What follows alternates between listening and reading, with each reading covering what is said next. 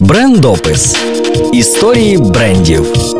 Він мав рацію, коли стверджував, що його знають всі. Модного кайзера, а саме так часто називали дизайнера, не можна було не знати. І не тільки тому, що він створював прекрасний одяг або ніколи не зраджував своєму впізнаваному стилю. Карл Лагерфельд це персона міф, легенда та імперія одночасно. Привіт, з вами Альона і рубрика про тих, кому судилося бути першими та успішними. Історія успіху юного Карла Лагерфельда не нагадувала казку про бідного хлопчика, якому довелося пережити без безліч випробувань і мук, щоб підкорити модну столицю. Але це була історія трудоголіка і закоханого у світ моди хлопця, який хапався за найменшу можливість. Народився Карл в Німеччині. На поставках консервованого молока в Європу його батько заробив великі статки, так що син з дитинства мав можливість навчатися де завгодно. А обрав він Париж, школу при синдикаті високої моди. З 1958 року Карл Лагерфельд працював у будинку Жана Пату, якому він присвятив 5 років свого життя і 10 власних колекцій. Після трьох з половиною років Бальмен мені запропонували очолити Жан Пату. Будинок був сплячою красуною, більше сплячою ніж красуною. Мені потрібно було робити дві колекції по 60 нарядів на рік. У 20-х на Пату працювали три тисячі людей, і це був будинок тоді таким же впливовим, як Шанель. У ньому залишилися люди, які працювали самим пату. Вони навчили мене технікам 20-х, які дуже відрізнялися від 50-х, а також розбиратися в тканинах. У 50-ті у Франції виробляли найпрекрасніші тканини в світі, казав Карл. Паралельно починаючи з 1960-х, молодого дизайнера запрошує до себе римська компанія Fendi. До речі, він же і придумав знаменитий тепер на весь світ логотип Fendi з двох латинських букв F. У 1963 році його чекав справжній успіх в Хлої. Карл вдихнув нове життя у створений ним жіночий і юний стиль флірт лук, не боячись експериментувати з найтоншими тканинами, комбінувати в найнесподіваніших варіантах він створив невагомі багатошарові сукні, напівпрозорі блузи, жакети і піджаки. Карл був першим, хто наважився нанести на мережево і шовк принти. Культовий статус зробили сукні, розмальовані майстром від руки. Лагерфельд на цьому не зупинився. І що дивно, цілодобово працюючи на чотири модних будинки, дизайнеру вдавалося створювати для кожного з них унікальні колекції. Його захоплювала різноманітність. Він любив розвиватися і пробувати себе в різних напрямках. За рік Лагерфельд малював близько 2,5 тисячі ескізів, надихаючись то манхеттенською модою, то шармом францужинок або витонченістю римлянок. У 1974 році Карл відчув, що дозрів і до власної лінії одягу. Так на світ з'явилася Карл Лагерфельд Impression. Цей лейбл значно відрізнявся від тих, з якими працював дизайнер раніше. Він набагато ближчий до власного стилю одягу. Андрогінні силуети, акцент на плечах Італії, переважно чорний колір, ніяких яскравих малюнків. На прикладі його власної марки стало очевидним, що Лагерфельд ніколи не намагався змінити почерк модних будинків, в яких працював. Він вдихав у них нове життя, вкладав родзинку у нові колекції, не змінюючи стилю і концепції. Саме такий креативний директор потрібний був дому Шанель після смерті легендарної Коко у 1971 році. І 12 років по тому трапляється справжня сенсація. Лагерфельд очолює будинок Шанель. Відбулося об'єднання двох наймогутніших імен століття Коко Шанель та Карла Лагерфельда. І це мало приголомшливі результати вже з першої колекції. Світ моди був у захваті, коли дизайнер відтворив в будинку Шанель дух геніальної Коко. Він зробив усе, щоб омолодити спадщину великої Коко, оживити і актуалізувати її згідно часу. Дизайнер надав нового блиску традиційному твідовому костюму за допомогою нових форм, варіантів обробки, гудзиків. А крім джерсі і твіду, почав використовувати латекс, шкіру, неопрен та інші матеріали. Урізноманітний асортимент взуття та сумок. Завдяки звичці ризикувати і слідувати сміливим рішенням. Карл подарував дому Шанель не тільки повернення, а й заслужений статус безсмертя на світі моди. Камелії, перли, твід, біле і чорне. Я взяв ці елементи і примножив їх. Я придумав речі, яких не було в колекції Шанель, але які могли б бути. Я не риюсь в архівах. Саме час для музичної перерви.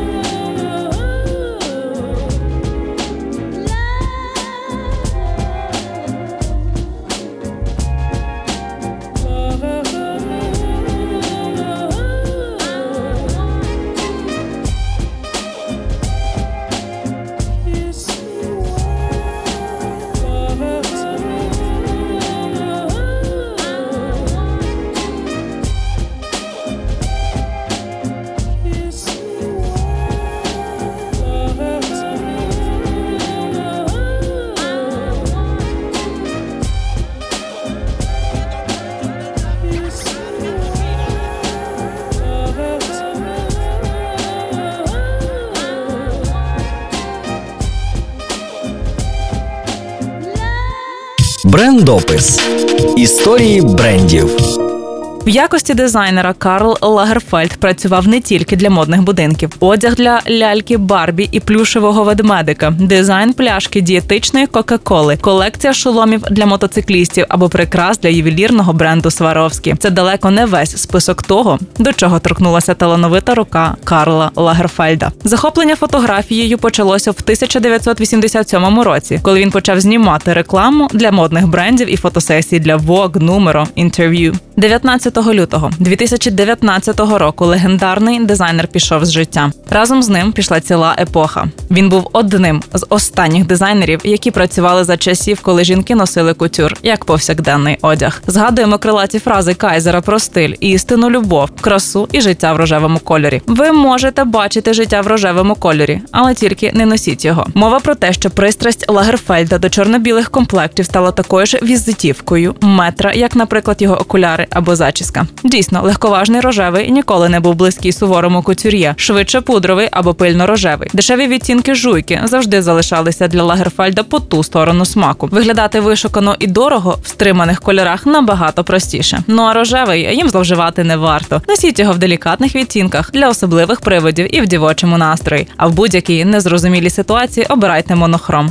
як заповідав Карл. Зазвичай я не раджу нареченим обирати мене дизайнером весільної сукні. Всі, для кого я створив їх, розлучилися. Про що тут мова? Дизайнер завжди підкреслював, що земні почуття йому не дуже зрозумілі. На своєму великому творчому шляху багато простих радощів він обійшов стороною. Достеменно відомо одне: при всьому захопленні Карла красивими жінками він вважав за краще одягати їх кожен день, але не на весілля. А для урочистостей пропонував вибирати когось більш сентиментального. Єдина форма любові, в яку я вірю, це любов матері до дитини. Про що тут мова? Діти Лагерфельда, його три модних будинки: Шанель, Фенді і власна марка дизайнера Карл Лагерфельд. Багатодітний батько віддавав їм свою любов і ставився до них з усією батьківською строгістю. Але не думайте, що Карл бездушний трудоголік. Справжніх дітей він теж дуже любив, хоч і не мав своїх. Всі моделі, які часто співпрацювали з його модним будинком, ставали для дизайнера істинно рідними. Попросити дядю Карла посидіти з дитиною або залишити кішку на час відпустки немає проблем. Він все зробить. Правда, кішку може потім і не повернути, залишити собі. Як це сталося до речі, з його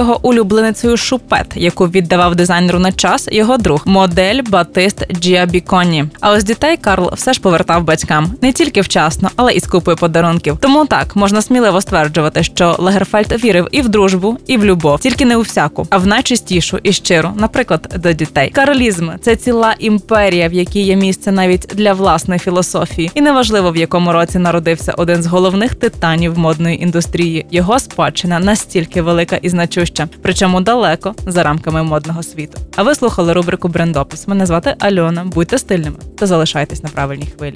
Брендопис. Історії брендів.